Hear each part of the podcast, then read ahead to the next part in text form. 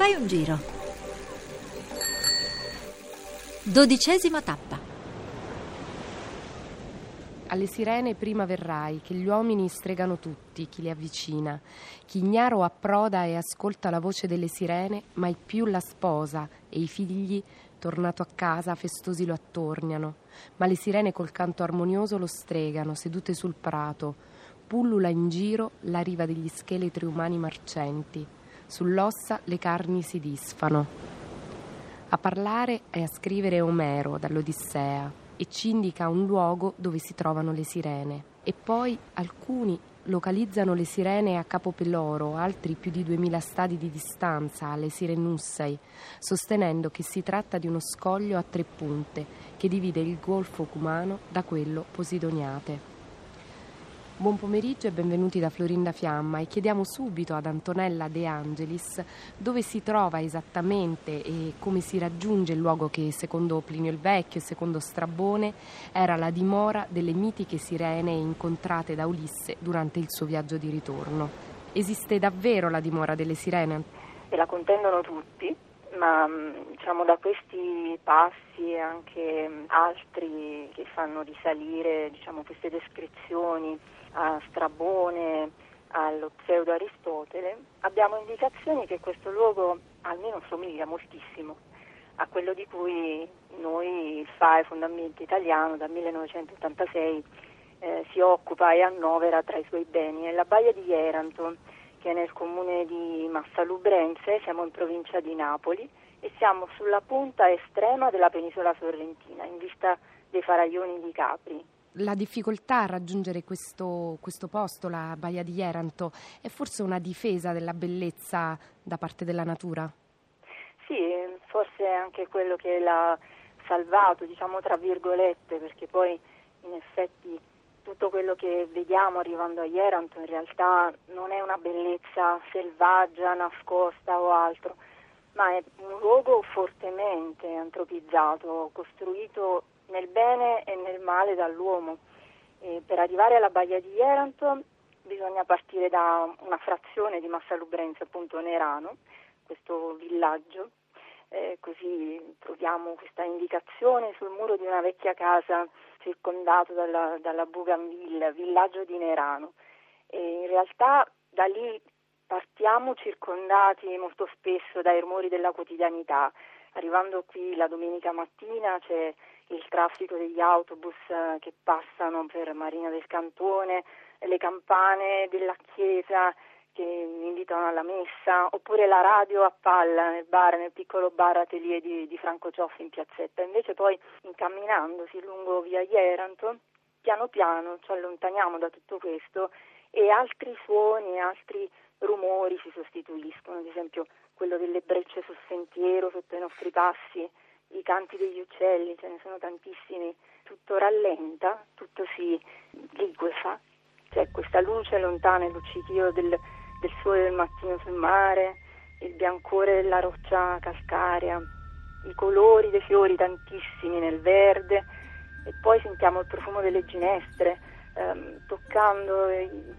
i cespugli rimane sulle mani l'odore del rosmarino, del mirto, insomma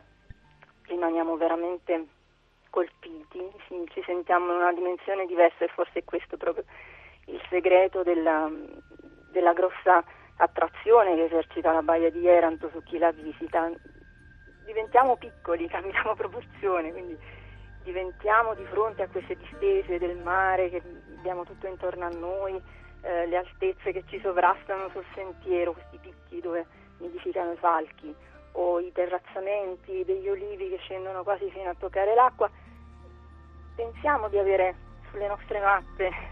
il controllo di questa geografia che invece poi eh, ci contiene, ci domina e non si rivela mai completamente, per cui subito dietro una curva, dietro una roccia incorniciata dal verde degli ulivi si scoprono via via le viste del promontorio di Montalto con la torre, la cala delle Mortelle, i faraglioni dell'isola di Capri in fondo a Punta Campanella e tutto quello che abbiamo visto lungo il sentiero che abbiamo annusato, che abbiamo ascoltato, arrivando alla Baia di Eranto esplode in tutta la sua bellezza, è proprio la terra delle sirene che ci cattura. E invece dalla Casa Rosa che cosa si vede? Che viaggio si intraprende partendo da lì? Uno di questi punti, sicuramente quello che attrae maggiormente, anche questo per la sua bellezza, è l'ingresso di questa casa che chiamano tutti la Casa Rosa, che in realtà ha cambiato colore durante il tempo e anche funzione, era una possidenza del monastero di San Martino di Napoli, adesso è una casa privata e ha proprio sul cancello d'ingresso adesso una maiolica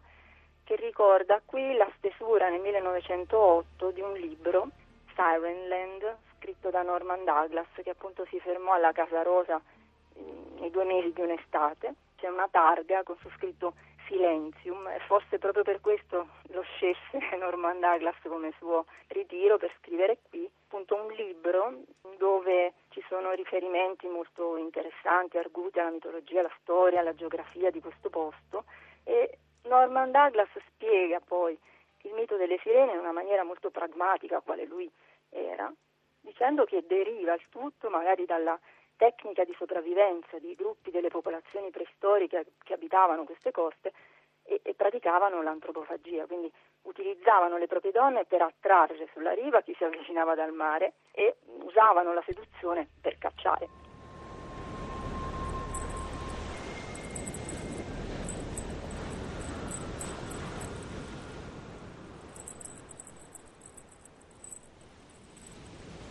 Cesare De Seta scrive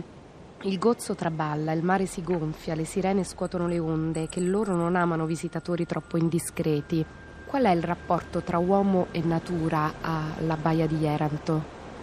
Noi possiamo fare la differenza, la facciamo molto spesso sui luoghi e Eranto ne porta i segni perché una delle tre cime di Montalto, il promontorio che chiude a sud, la baia, in realtà non esiste più è stata tagliata con un'attività estrattiva da parte dell'Italsider che è durata più di mezzo secolo. E mm, adesso diciamo punta penna in realtà esiste soltanto come una porzione, una scogliera. Nel viaggio alla baia di, di Eranto c'è un luogo particolare in cui il sacro e il profano si intrecciano, la Pretra Ianca. Sì, lungo, lungo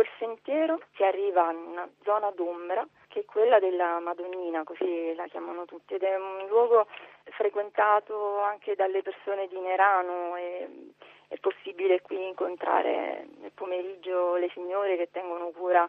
di questo giardino pensile tutto intorno all'edicola ed è un'edicola dedicata alla Madonna di Lourdes, posta qui negli anni 50, in questo piccolo antro sotto una parete di roccia. E non a caso forse è stata posta qui questa edicola perché la tradizione popolare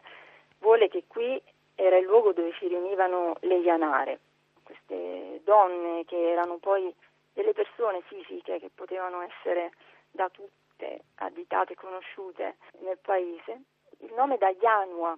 da Ianua, da porta, significa passaggio, apertura ed erano proprio queste donne con le loro conoscenze magiche, rituali, il tramite tra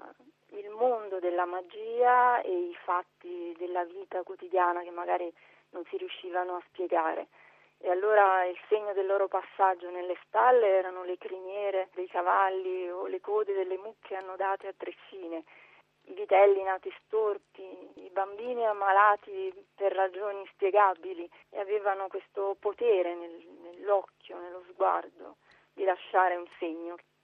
Poco più avanti della, della Madonnina, proseguendo verso la baia, si passa sopra a Preta Ianca, la pietra bianca, un liscio sperone di roccia, quindi bianco per antonomasia dove tutto è bianco, che fungeva tra, da trampolino di lancio per i voli delle Ianare, che si dirigevano da qui verso il famigerato Noce di Benevento, questo luogo di elezione per le riunioni streghesche. E solo a Nerano, guarda caso in tutta la penisola sorrentina ci sono riferimenti alle, alle ianare, capaci di ammaliare, di, pronti a ghermire, un po' come, come le sirene, quindi la reminiscenza di un mito, forse di un culto molto antico, che pare avesse qui alla Baia di Erato, quindi secondo le note degli storici e dei geografi greci, il suo tempio, il suo culto.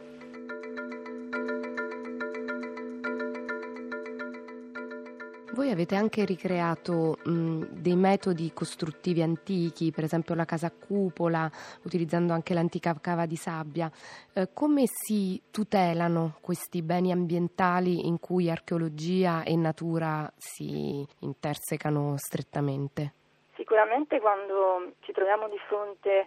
a, ad una donazione, quindi molto spesso i beni del FAI sono frutto di, di donazioni generosissime. Bisogna cominciare a studiarli questi luoghi. I lavori di restauro che hanno portato poi all'apertura nel 2002 del bene hanno interessato manufatti che andavano dalle case coloniche la torre di Montalto seicenteschi alle strutture in cemento armato delle tramogge della, della cava Italsidero